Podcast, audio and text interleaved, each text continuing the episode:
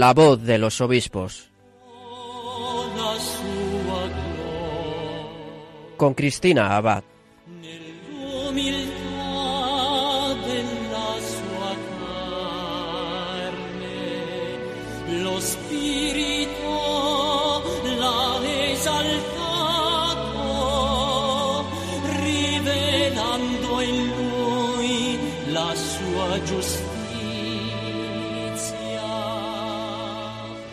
Muy buenas noches, queridos oyentes de Radio María. Un cariñoso saludo de quien les habla, Cristina Abad. Un domingo más nos encontramos como cada 15 días, pasadas las 9 de la noche, en La Voz de los Obispos, en este programa en el que nos acercamos a la vida y al ministerio de nuestros obispos y, como no, compartimos también sus enseñanzas y sus reflexiones para iluminar la realidad desde la perspectiva de la fe. También realidades dolorosas, de miedo, de incertidumbre, pues como las que estamos viviendo, ¿verdad?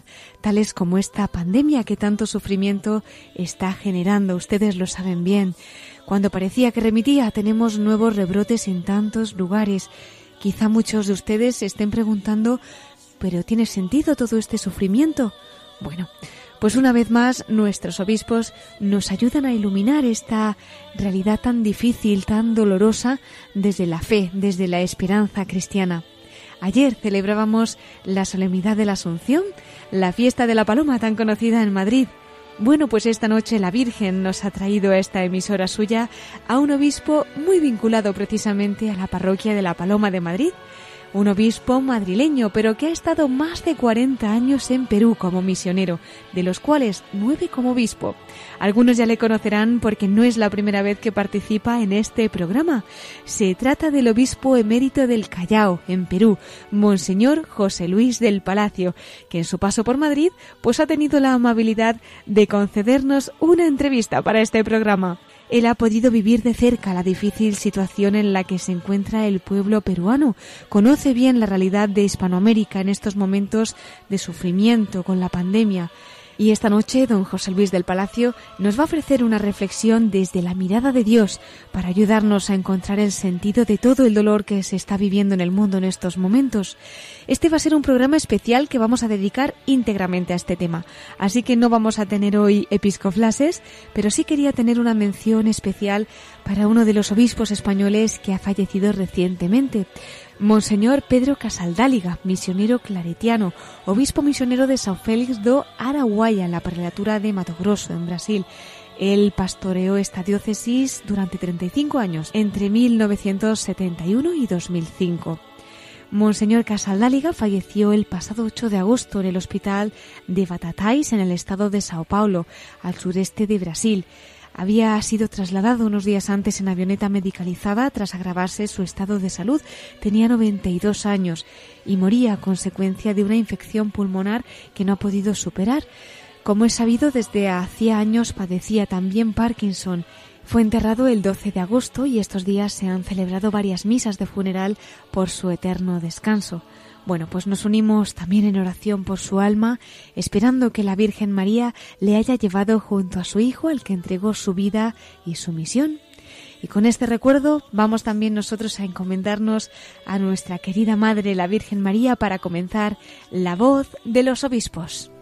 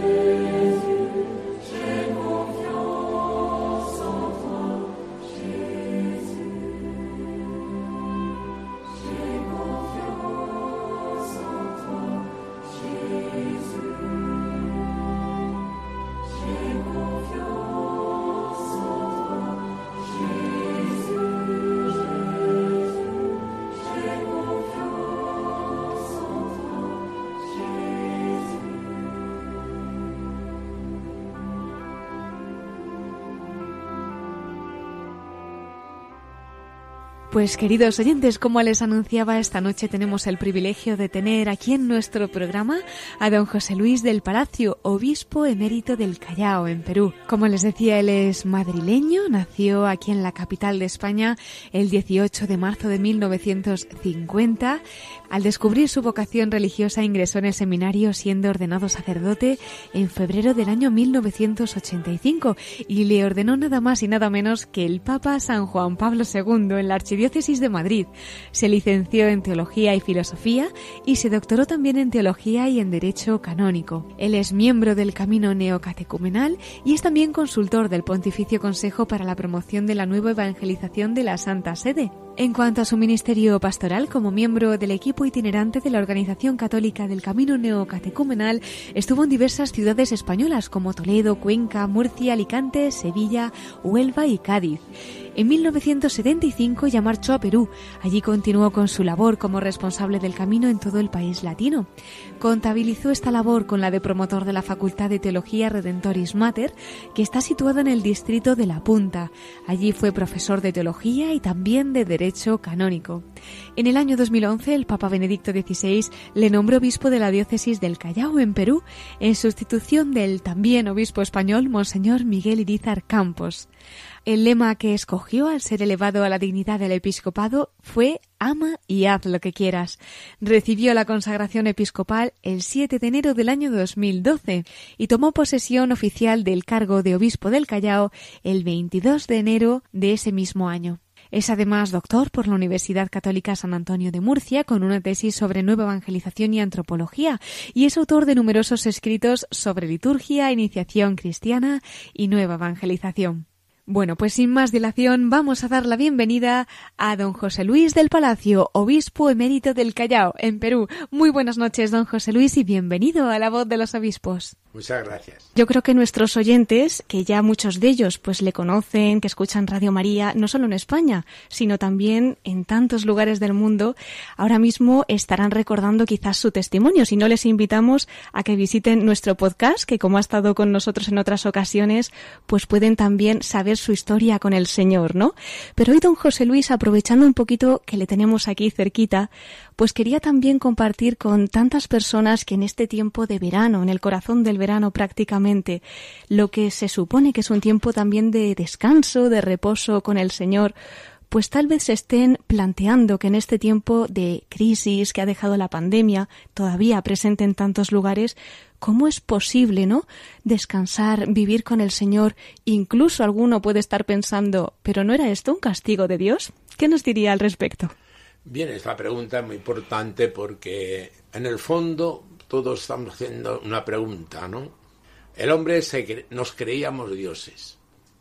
Estábamos apoyados en la técnica, en el dinero. Mm, Dios le habíamos reducido solamente a la sacristía o a una intimidad muy personal. De hecho, en el gobierno, en todos los gobiernos, ya, ya no es la religión un tema cultural importante la pregunta es muy seria. ¿Qué nos está diciendo Dios con esta pandemia? ¿Es un castigo de Dios? Yo creo que es una corrección de Dios. ¿En qué sentido? Yo creo que el hombre, ustedes y yo, nos hemos alejado de Dios y hemos prescindido de Dios. Y sin embargo estamos tocando la muerte, ¿no? Ah, y nos hace una pregunta al Génesis. ¿Acaso has comido del árbol que te prohibí comer? Porque si lo comes morirás. ¿Y que encontramos? Muerte, muerte, muerte. No nos engañemos. Está, mm, parece que estamos venciendo la pandemia, se rebrota y ahora aparece otra, otra epidemia más. Y después otra con las langostas, que están también cerca. ¿Qué nos está diciendo Dios? no hemos comido, hemos comido del árbol que nos prohibió comer.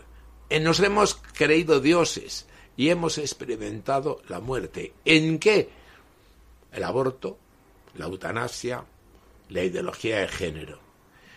Ahora toda la economía está en crisis a nivel mundial.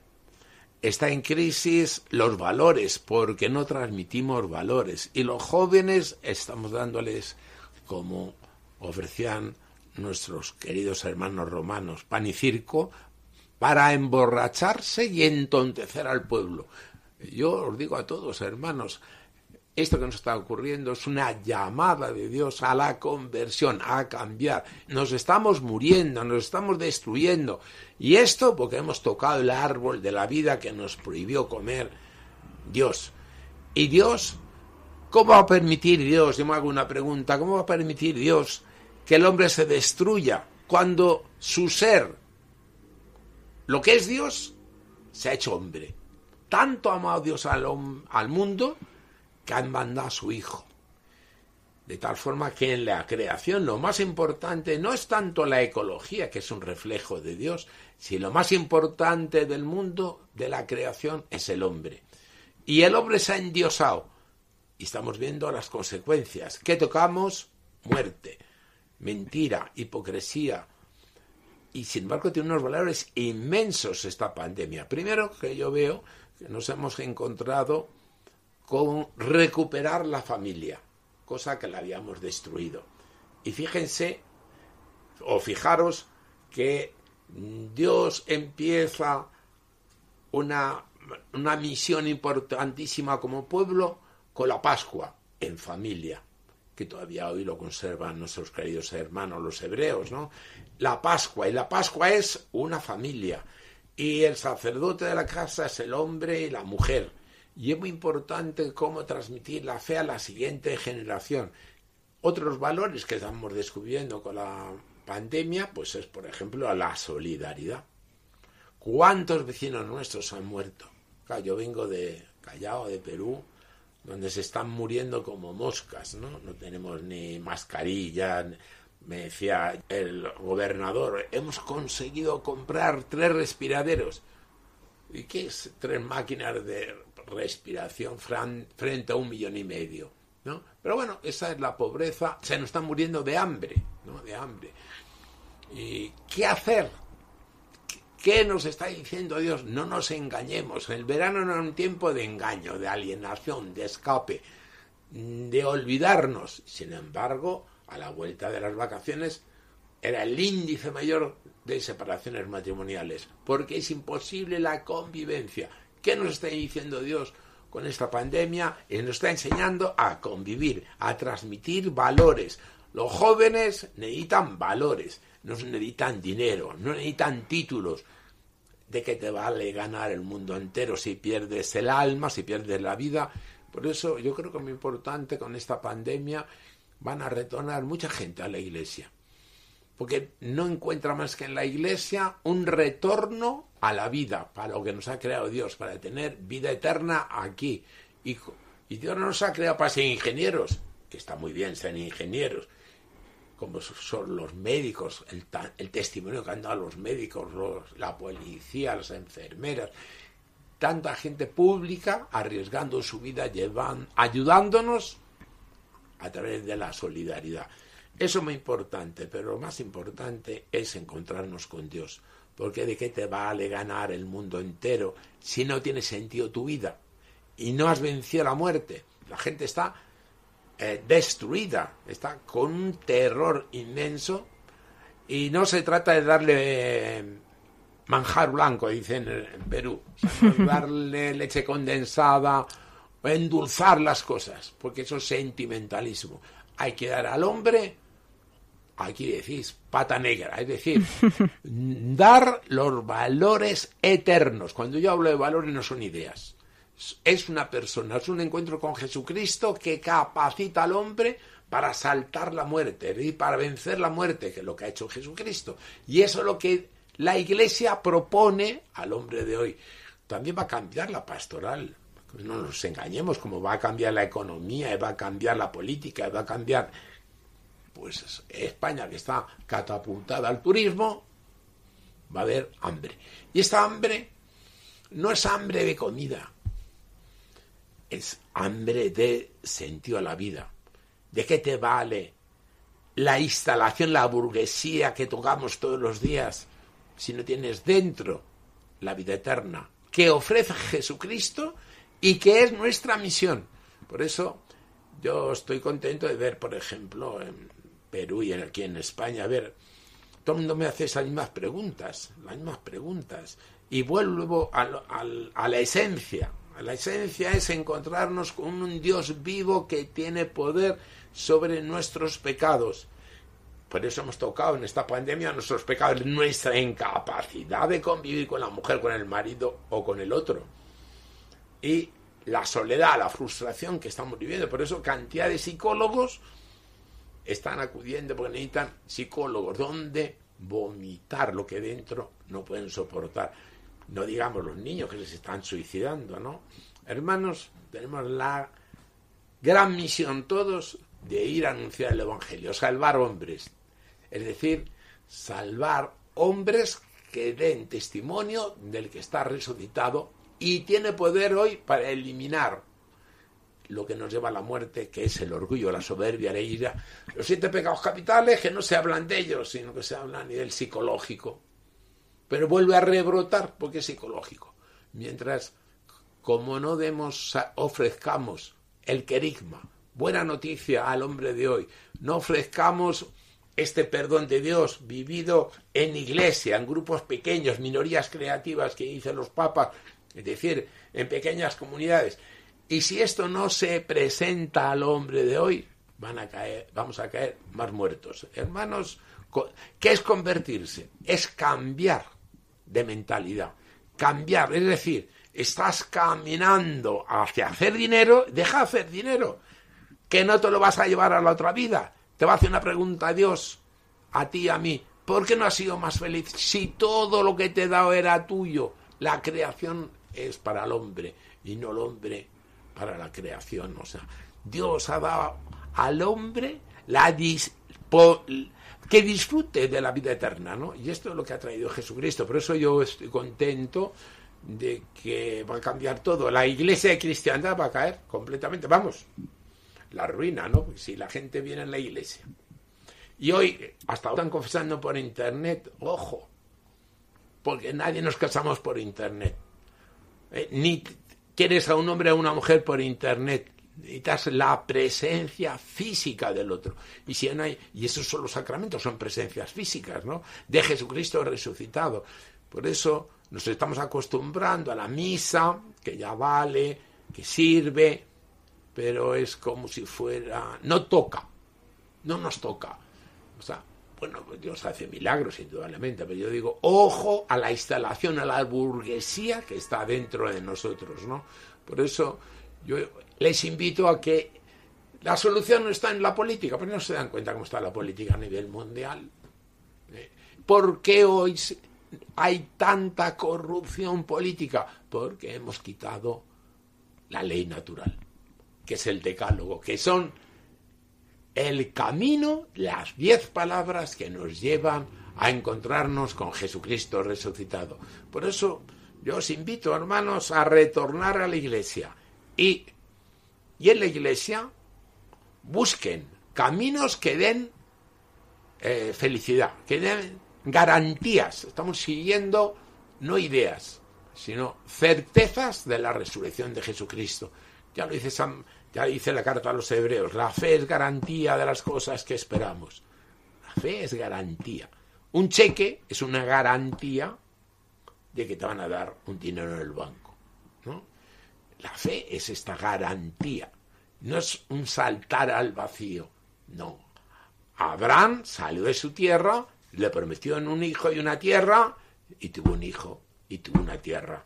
Y era el amigo de Dios. Pues bien, hermanos, ánimo porque Jesucristo quiere ofrecernos gratis, gratis, sin esfuerzo, dejar la mentira, la hipocresía, la instalación, eh, la droga, el alcohol. Imagínense ahora cómo se puede vivir sin alcohol, sin las iglesias, sábado noche, que son todas las discotecas, ¿cómo se puede vivir? Y todos juntos necesitamos abrazarnos porque necesitamos una presencia. Esa presencia no la da la masificación, la da un encuentro personal con Jesús de Nazaret. Eso es lo que estamos predicando, estoy predicando y estamos predicando en, Perú y en tantos sitios, ¿no? Que es posible cambiar y es posible ser feliz. Y verán cómo surgen también sacerdotes. Hoy no atrae esta figura que tenemos de sacerdote, que es una vestimenta. El ser es el mismo, porque la oración, el encuentro con Jesucristo, la predicación, el ir a buscar los alejados de la iglesia, ya no van a venir a buscarnos, tenemos que ir a buscar nosotros. Y un sacerdote no puede estar solo, necesita un equipo de evangelización, matrimonio, chicas jóvenes, chicos eh, seminaristas, que juntos hagan presente la comunidad cristiana, es decir, la sacramentalidad física del cuerpo de Jesucristo, que es la iglesia. Por eso este Espíritu Santo, eh, estamos siguiendo a un Dios trinitario, que es Dios que ama tanto al hombre que envía a su Hijo, que lo hace hombre. Por eso va a permitir Dios que el hombre se destruya, ni pensarlo. Antes corregirá, por eso es un tiempo de corrección de Dios toda esta pandemia. Corregirá al hombre para, para que vuelva a la vida. Por eso tanto amó Dios al mundo que envió a su Hijo. Y se hizo hombre y este hombre Jesús de Nazaret, que es Dios, no, no se ha ido al cielo y ahí está sentado solo, sino que su espíritu está en la iglesia. Con nuestros pecados, ¿eh? con nuestros pecados. no nos olvidemos lo más importante que necesitan los hombres. Es verdad, te piden pan, hay que dar pan. Pero detrás del pan demos lo que necesitan, que es el amor de Dios hecho carne en la iglesia. Por eso, eh, esto es lo que estamos haciendo, vamos, yo quiero decir, yo en Callao me he encontrado con miles y miles y miles de gente están muriendo de hambre. ¿Y qué hacíamos? Pues a buscar comida. Y, y llegaba, pues hasta donde llegaba, arriesgándonos con, sin mascarilla, sin mascarilla, pero vamos a ver, también no es la iglesia maestra de pandemias, y no es en estas pandemias, en la historia de la Iglesia, donde ha suscitado el Señor carismas y ha suscitado santos que han dado su vida.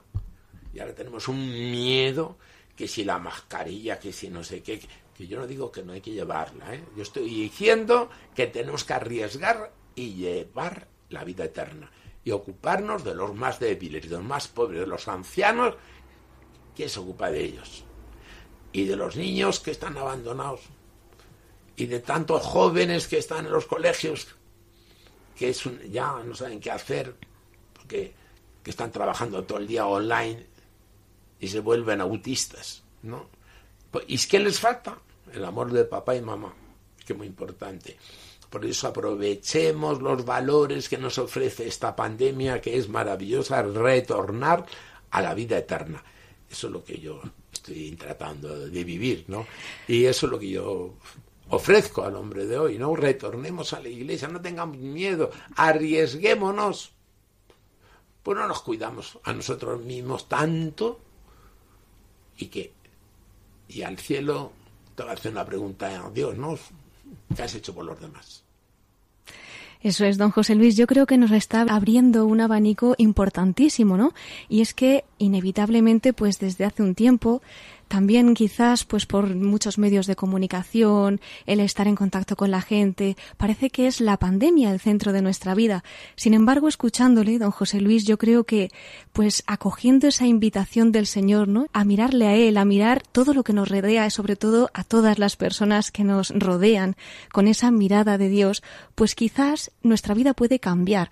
Pero sin embargo se me está pasando por la cabeza algunas familias que en estos momentos puedan estar pensando, bueno, bien, efectivamente estoy a tiempo de cambiar, pero ¿qué pasa con lo que no se puede cambiar? Por ejemplo, familias que sabemos que han tenido algún hijo joven que en esta situación de confinamiento se ha quitado la vida, ¿no? ¿Cómo de ese mal que aparentemente con los ojos humanos pues no se puede cambiar o puede parecer que no se puede salir de esa oscuridad, que no tiene sentido, ¿cómo se puede mantener esa esperanza de que Dios también puede sacar un bien y que quizás nos reunamos en el cielo con ellos?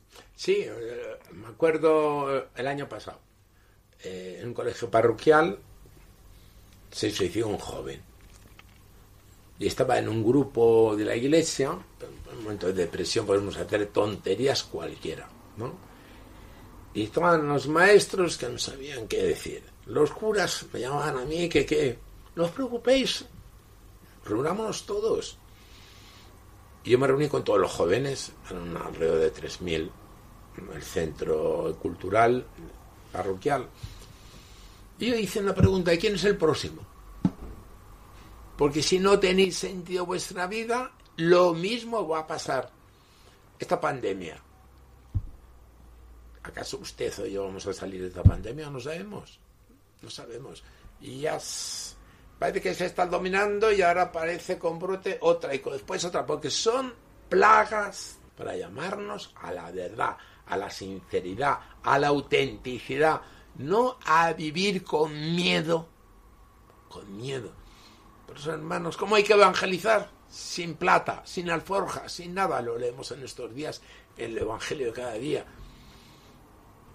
Y Dios nos acompaña. Dios nos precede. Por eso, eh, cuánta gente, cuántos jóvenes eh, se han muerto, un hijo tuyo, muy bien, o, o, tu mujer, o tu marido, o tu padre, o dos. ¿Y por qué no te has muerto tú o yo? ¿Qué misterio tienes? ¿Qué te está diciendo Dios? Porque revelarnos, ¿de qué te vale? revelarnos chupando, o sea, bebiendo, emborrachándote, oyéndote de a un prostíbulo o robando. Eso es querer edulcurar, o sea, la, la, la, vida, y es mentira, es mentira, la vida es seria y va, nos precede la cruz de Jesucristo. Y la cruz de Jesucristo, eh, ahí está la vida, está la resurrección. Por eso, hermanos, volvamos y todos los que habéis tenido un acontecimiento de muerte o de suicidio, porque el pecado, ya lo decía muy bien un teólogo, Karl Rahner decía, el pecado es un suicidio ontológico, o sea, un suicidio del ser, del ser. Volvamos, ¿por qué no somos inteligentes? ¿Quién nos está eh, corrigiendo? Dios. Retornemos a la vida. Deja tu querida o tu querido en, Perú dicen tu sucursal. Eh, dejemos, porque eso nos destruye, nos roba el amor, nos roba la libertad. Retornemos. Tiene una mm, pedagogía Dios que es inmensa. La pedagogía de Dios trabaja con nuestros pecados. ¿Cómo enseña al pueblo de Israel a vivir en comunidad? A recuperar la familia, recuperando la, eh, la vigilia de Pascua, ¿no? La noche de Pascua. ¿Cómo enseña al pueblo de Israel a ir en caravana e ir en pueblo? Muy sencillito. Todos juntos. Y va delante una nube o una, o una columna de fuego. ¡Qué absurdo! ¿Cómo voy a seguir yo una columna de nube? Ese es Dios. Dios enseñó al pueblo de Israel a tener fe a través del desierto. Dios nos está enseñando hoy a todos, cristianos y no cristianos, a tener fe a través del desierto de la vida. Y lo tuvo 40 años, ¿eh? Que es escandaloso, 40 años en el desierto, a comer pan, a comer maná, a comer, a beber agua, agua cuando Dios quería. Y protestaba y protestaba y protestaba y murmuraba como nosotros hemos murmurado de esta pandemia continuamente, ¿no? Y seguimos aprobando leyes injustas, injustas que destruyen al hombre. Pues nada, pues nos va a mandar serpientes abrasadoras, como dice la escritura. Y solamente hay que hacer una cosa, no ir al médico, como hacía el pueblo de Israel. ¿Qué tenemos que hacer? Iban al brujo, al médico, ¿qué hacemos? Se nos están muriendo. No, haz una serpiente de bronce y todo aquel que haya sido mordido, picado por esa serpiente, mirándola, se cura. Por eso es muy importante mirar esa serpiente, de esa serpiente que nos ha llevado a la muerte. Esa serpiente que se ha hecho, Cristo se ha hecho serpiente por nosotros, que es la cruz de Jesucristo. Mirándola, experimentamos la vida eterna, el poder de Jesucristo. Yo creo que estamos en un momento muy importante en el cambio epocal que hablan los papas todos los papas de Juan XXIII, el Concilio Vaticano II, Juan Pablo I, Juan Pablo II, Pablo VI, eh, Benedicto, Papa Francisco, este cambio epocal que estamos viviendo, que es más que nunca necesario deshacernos del hombre viejo, que ya lo he dicho, del cual tenemos que deshacernos, y vistámonos de dulzura, de, de las virtudes sobrenaturales que se llamaba antes, que son el hombre nuevo. Lo que no nos ofrece ni la, ni la cultura ni el endiosamiento del hombre. El hombre no es Dios, es Jesús. Así es, don José Luis. Y esto me está haciendo pensar un poquito en un tema que tocaba usted antes y que yo creo que sería importante también pues profundizar, ¿no? Y es el de los sacerdotes. Es el tema que, claro, para que tengamos ese cambio, esa conversión, pues bueno, no podemos hacerlo nosotros solos. Como usted dice, hay que ir al médico, ¿no? Pero también al médico de almas. Entonces, hemos vivido unos días muy bonitos en los que los sacerdotes, muchos han dado su vida, pues eh, también contagiados, precisamente por alumbrar a la vida eterna a otras almas, ¿no? Pero también ha habido casos en los que parece que cuando un sacerdote pasea por un hospital, esa persona le entra como un miedo, parece que, ay, es que me voy a morir, es que, en fin.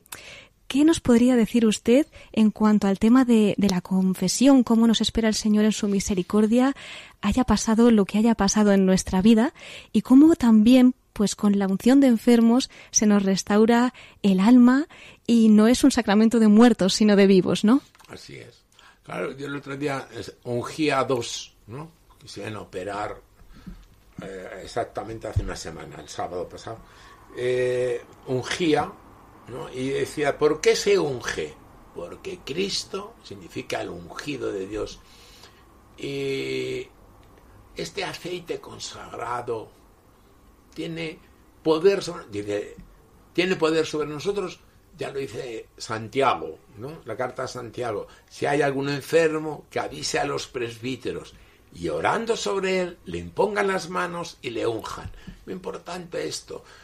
Pasa un sacerdote por, por estas clínicas, ¿no? Que se toca muerte, muerte, muerte. ¿Y qué misión tiene el sacerdote? Dar esperanza. Porque la vida no acaba aquí estamos de paso. Hemos sido creados por Dios y retornamos a Dios. Y eso es muy importante. Yo ayer lo decía precisamente a una familia que tiene a 10 hijos, ¿no? Eh, y muy importante que los, los hijos, pues, tú le has anunciado el Evangelio a tus hijos, lo has mostrado, lo has vivido con tu mujer, con tu marido, pero luego son libres. Se tienen que equivocar. Y estos escándalos pero ese es Dios. Como Dios en Jesús nos permite equivocarnos para encontrarnos otra vez con el que nos pone en el camino. ¿Acaso no se equivocó el pueblo de Israel en el desierto? ¿Acaso no se ha equivocado la iglesia cada generación? Continuamente, continuamente. Y tenemos que ser humildemente retornar a la vida. ¿Qué pedimos de Dios? ¿Qué vamos a pedir? ¿Más dinero? Más... Eh, la vida no es vida lo que estamos viviendo. Es estrés, estrés. Y no vives para disfrutar la vida. Vives en función de que te aumenten más dinero. Y estos son errores inmensos, inmensos. Al final, ¿vives para tus hijos? No. Viva para tu mujer, tu mujer para, para su marido. Porque al final los hijos se van a ir ¿Y con quién se van a, os vais a quedar? Nos quedamos con Dios no hay otra cosa. Porque la misión del hombre, la misión de la mujer es ir los tres juntos, los dos juntos con Jesucristo en el medio y llevarnos al cielo. Y esa es la vida, y esa es la vida eterna, y eso es la felicidad. Por eso yo no sé qué esperamos ahora en estas vacaciones, ¿eh? donde están bajando los, la economía está por los suelos. Y lo que falta, ¿eh? lo que falta, ¿eh? Yo he visto atracar porque la gente necesita comer, necesita vivir. Eh, ¿y, qué vamos a ofrecer? Presentemos lo que verdaderamente el hombre necesita y de lo que sacia verdaderamente el hombre, porque no solo de pan vive el hombre, ni de vacaciones, ni de poder. Vive del Espíritu Santo. Hagan la experiencia. Todos los que hemos hecho la experiencia, pues nos ha ido muy bien, ¿no? Yo he estado 40, estoy 44 años en Perú y he visto cómo el Señor me ha precedido y me ha llevado y me ha traído y no tenía dinero y Dios provee. Por eso es muy importante cuando vas a punto, como Abraham, cuando, cuando se había, había endiosado su hijo, su único hijo, a Isaac, Dios le dice, sacrifícalo, porque yo no acepto otro ídolo, no acepto más Dios que Dios. Y cuando está a punto de sacrificarlo, provee imagen de Jesucristo, ¿no? Jesucristo se ha ofrecido plenamente en la cruz por nosotros para liberarnos de la esclavitud del pecado. Por eso, ¿qué tenemos que ofrecer a los jóvenes que se están suicidando porque no tienen esperanza? Porque ven en su casa discusión, enfados, no ven comprensión. Cambiemos de vida, cambiemos porque si no, ¿qué vamos a dejar a nuestros jóvenes? La sabiduría más grande, hermanos, que no son carreras ni oficios, es la vivencia de Dios y la felicidad de Dios que trae una alegría profunda, ¿no? Don José Luis nos habla inevitablemente, por supuesto, de Perú. Usted que conoce tan de cerca esta realidad, y no solo de Perú, ¿no? sino también de tantos lugares de Hispanoamérica, eh, ¿ve alguna diferencia en esta acogida de la enfermedad ante pues, cosas como puede ser una pandemia en las personas de allá con las de Occidente? Porque nos da la impresión aquí de que estamos un poco anestesiados. Y nosotros, que en su día llevamos la fe Hispanoamérica, pues ahora desde Hispanoamérica nos están reevangelizando en muchos sentidos, ¿no? Quizá en esto. ¿Ah, sí? Decía, dice, tenéis una deuda. Cuando me ordenó el sacerdote, hace en el año 85, me dice, tenéis una, tiene una deuda eh, Perú con, con, España, y es devolverle el evangelio que le predicó. Por eso me invito a hacer un, seminario. De, pues, si no tengo, ¿de dónde hay que traerlos? De allí. Y allí hice yo, me da cuenta que del año 85 al año 2020 he formado más de 300 sacerdotes. ¡Qué maravilla! Y los he buscado. ¿eh? Eso es gracia de Dios. Hmm. Gracias de Dios. Porque el Callao no tenía ni seminario. Vaya. Y ahora tenemos dos seminarios. Misioneros. Y 160 están fuera del Callao. Y, luego hemos ayudado a otras diócesis, Arequipa, Piura, Yurimagua, Siquitos, a tantas diócesis hemos enviado sacerdotes. Asia, han matado uno en China, han matado otro eh, con la guerra de los Tutsis, los Hutus, otro del Callao allí. O sea, quiero decir, eh, es tiempo de martirio. Hmm. Porque, porque se aleja el hombre de hoy de la iglesia, porque la iglesia no le dice nada. Bueno, pues vamos a hacer... No tiene garra. Vamos a presentar lo verdadero, lo auténtico, y vendrán solos. me quedo impresionado a mí yo de ver, eh, cuando entré en la diócesis, estaban viviendo cuatro, cuatro en una habitación con un cuartito de baño e hice otro seminario ya de dos en dos da gusto no o sea quiero decir y, y sin dinero no porque Dios, Dios da los medios. Busca a Dios y el reino de Dios y todo se te dará por añadidura. Retorno me está haciendo presente ahora la imagen de María no María tiene su proyecto como toda chica joven tenía su proyecto de vida, que no lo sabemos porque no consta escrito en ningún lado, pero como joven tenía su proyecto. Sin embargo, se le presenta un ángel, un apóstol, una persona, le anuncia el Evangelio y le cambia de vida. Por eso digo yo, no estamos todos aquí con nuestro proyecto como María, con nuestras planificaciones, aparece un ángel, una pandemia, y nos pone una palabra de salvación, ¿Para qué? Para cambiar de vida, para pasar de la muerte a la vida. Y fíjense lo que hizo María. Primera cristiana, la primera que creyó en Jesucristo. La, más importante del cenáculo de, Pentecostés. ¿Y, ¿Y qué hablaba? ¿Qué catequesis? No aparece nada. Sin embargo, creía con el corazón, tenía certezas de la resurrección y salió a evangelizar. Nada de se metió en su casita a, estar escondida, no salió a evangelizar. ¿Dónde murió? En Éfeso, volvió otra vez a Jerusalén, donde dicen los orientales que ahí descansó, ¿no?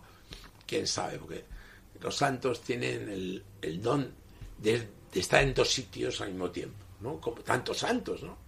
Tantos santos. Por eso, hermanos, este es un tiempo de santos. Parece que lo hemos conseguido todo y no tenemos nada. Esa es la impresión que me da a mí. Pues don José Luis, que apropiadas sus palabras precisamente ahora que hemos celebrado la Asunción de la Virgen María, ella que siempre es nuestra estrella de la evangelización, confiemos que, que nos siga guiando, ¿no? Ha hablado de San Juan Pablo II, no me resisto, don José Luis, a tener también una mención especial para él en este año tan importante en el que celebramos el centenario de su nacimiento y yo creo que usted que lleva en el corazón tantos recuerdos junto al gran Papa polaco, ordenado por él, pues seguro que puede compartir también con nuestros oyentes algunas palabras, ¿verdad? Sí, todavía me acuerdo que yo no era sacerdote cuando me recibió y le llevé un proyecto de una casa de convivencias, de retiro para los jóvenes. ¿Y cuánto vale? Pues no sabemos cuánto vale, pero puede costar cuatro millones de dólares. ¿Y qué tienen ustedes? Pues aquí dos palas y dos picos, y Dios que va delante de nosotros. Y se echó a reír. Esta es mi casa, por eso la hemos llamado Casa Juan Pablo II. Y después he hecho yo, con la ayuda de Dios, he hecho 11 en todo el Perú, ¿no? Selva, sierra y costa. Y qué importante, lo primero que nos regaló fue la Virgen de Chestokova, que la tengo todavía en mi capilla personal, ¿no? La Virgen de Chestokova. Y en esa misa estaba también la Madre Teresa de Calcuta, que fue a hablarle de la muerte de Indira Gandhi, me parece. Y esta para mí, para mí, no, esta para el equipo itinerante, para el equipo itinerante. Va a ir peleando los dos con el Papa y ella con el icono tirando. Se ven las fotos, nosotros mirando. ¿no? Pero lo que sí me impresiona es cómo la Virgen creyó, ¿no? Lo primero que hace el Papa es presentarnos un hecho, una Virgen que tenía su proyecto, Chestokova, ¿no? Con lo que significa ahí, o sea, la Virgen es, ofrece su vida a los paganos. Si hay algún pagano, que creo que hay muchos, ¿no? Yo salí del paganismo, también Dios te ofrece a ti salir del paganismo y te ofrece a María gratuitamente para seguir sus huellas y pidámosle un signo a la Virgen María. Tú que me has llamado, tú que estás escuchando esto, dame un signo de que existes. Métete en el baño, métete donde quieras, donde nadie te moleste y habla con, con Dios y con María. María, dame un signo, sácame de la mentira, de esta doble vida que llevamos y verá cómo la Virgen María nos da un signo, como me lo da a mí y se lo da a todos los cristianos, ¿no? Porque ella es madre y ella es la primera cristiana que cree, que obedece a Jesús. Pues yo creo que con la Virgen María y con sus palabras, don José Luis, queremos también nosotros concluir nuestro programa de la voz de los obispos, siempre en el corazón de la Virgen. Por eso le voy a invitar a que también en esta sección especial que tenemos pues con ustedes, con nuestros prelados, para que nos introduzcan aún más en este corazón de nuestra Madre, pues que comparta alguna anécdota o alguna vivencia especial que a lo largo de toda su vida pues lleve en el corazón de manera particular y que esta noche quiera también compartir con nuestros oyentes de Radio María. No son tantas, pero yo me acuerdo que una de las veces pregunté a una persona, mm, estábamos construyendo una parroquia y no teníamos dinero, pero teníamos hierro. Teníamos, uno nos da el cemento, la mano de obra lo tiene la gente. Allí llueve y, Y, no, y, y había 300 personas, estamos allí cogiendo. Señor, fuimos a uno. ¿Y qué hice? Abrí la, la guía de teléfonos, donde pone todas las ferreterías. Puse el dedo, ahí fuimos. ¿Y por qué a mí? y, y, me quedé asombrado, nos dieron el hierro, ¿eh? ¿Ah, sí? Sí, o sea, pero eso es lo menos importante. Lo más importante es ver cómo la, los jóvenes que tienen sus proyectos de novias, de casarse, de carreras, de, de hacer dinero, dejan esos proyectos y humildemente siguen a Jesucristo. O sea, se hacen, se anonadan, como dice Jesús en los filipenses, se hacen esclavos, se hacen siervos de los siervos de Dios. Eso lo hacen eso es, Cristo cuando lo vemos, ¿no? Yo veo tantos matrimonios que se van a la selva o a la sierra o a los suburbios, los pueblos jóvenes, donde no hay agua, no hay luz, donde van con sus hijos. Y es el mejor escaparate de Dios. ¿Ustedes quieren creer en Dios? Aquí está. No va un sacerdote solo, porque se lo come el mundo o la soledad o la bebida como a todos, ¿no? Porque todos somos, funciona a todos igual el hígado y, el pulmón. Si vamos con un equipo, con una pequeña comunidad, con un escaparate de la fe. Por eso lo que dice a la vigilia, lo que dice Jesús en la anáfora, ¿no? Abraham, o sea, ver la fe sobre la tierra hoy no hay cristianos porque no se ve la fe encarnada sobre la tierra. Si damos fe, recogeremos fe. Si damos cosas materiales o culturales, recogeremos cosas culturales y materiales y dinero. No es esta nuestra misión, lo que ha ofrecido Jesucristo, por eso no Jesucristo no ha convertido a los griegos, ni a los presocráticos, ni a la filosofía. Vino a los pobres. Por eso si hay algún pobre que me está escuchando, pues sentirá la alegría de Jesucristo como la he encontrado yo.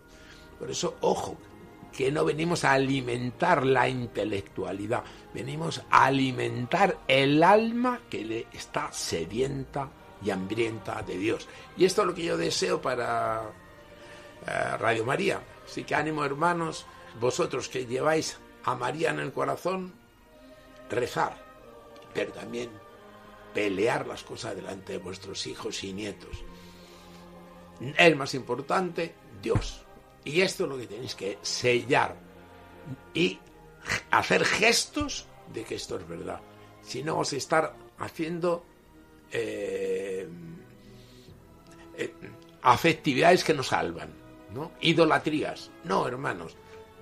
Vuestros hijos y vuestros nietos necesitan ver gestos radicales de Jesucristo, como María que fue radical. Hágase en mí según tu palabra.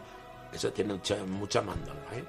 O sea, una mujer joven que deje todos sus planes y va a tener un hijo y no sabe con quién y cómo.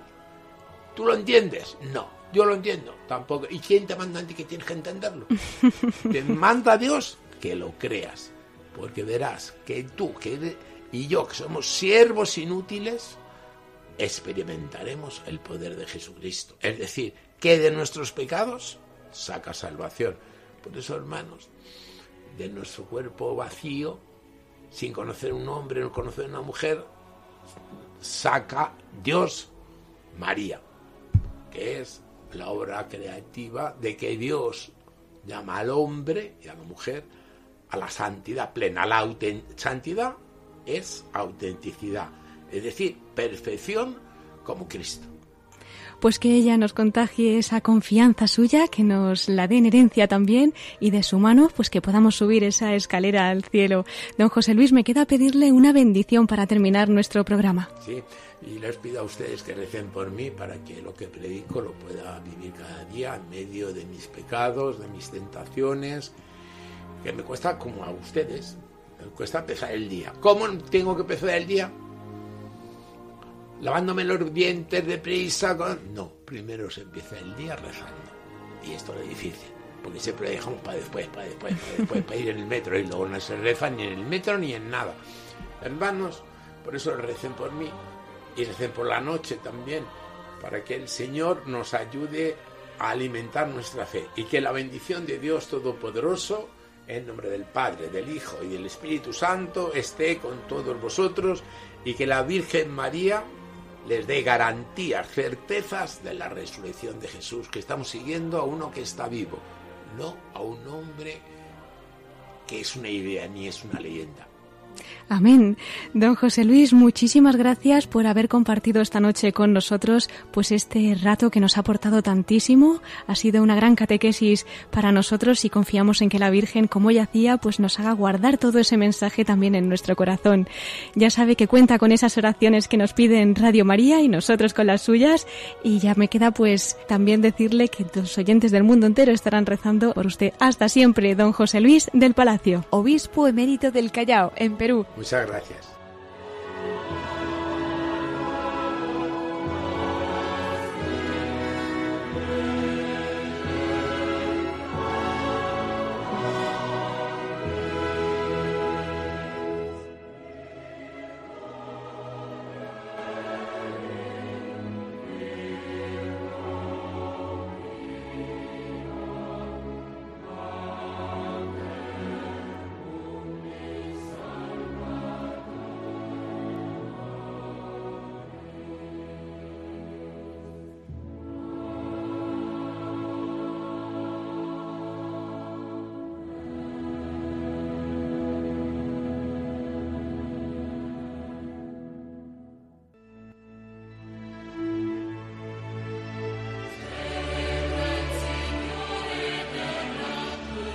Pues queridos oyentes, tenemos que despedirnos ya. Ya saben que aquí el tiempo pasa volando. Les recuerdo una vez más nuestro correo electrónico para todos aquellos que nos quieran escribir. Lo pueden hacer a la voz de los obispos arroba radiomaria.es. Agradecemos una vez más al obispo emérito del Callao en Perú, a don José Luis del Palacio, el que nos haya acompañado esta noche, que nos haya ayudado a sobrenaturalizar incluso estos momentos tan dolorosos y tan difíciles que estamos viviendo con la pandemia y, cómo no, pues que nos haya acercado un poquito más a la Virgen María. Gracias también a nuestro director gerente de Radio María, Rubén Bermejo, y a nuestro colaborador habitual, Miquel Bordas, que hoy nos acompañan al otro lado de los micrófonos, pero ayudando también en la producción del programa. Y como no, muchas gracias a todos ustedes, queridos oyentes, por habernos acompañado esta noche. Les espero en 15 días, si Dios quiere, a las 9 de la noche y a las 8 en Canarias. Les dejamos ahora con más noticias en el informativo de Radio María. Se despide Cristina Abad en los corazones de Jesús y María. Allí nos encontramos hasta dentro de dos semanas en La Voz de los Obispos.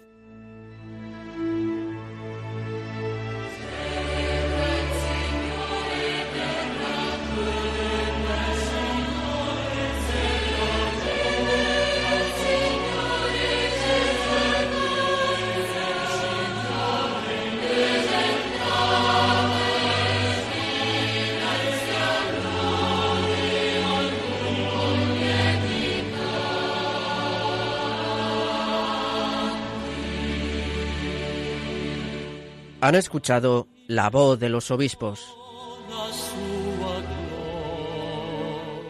Con Cristina Abad.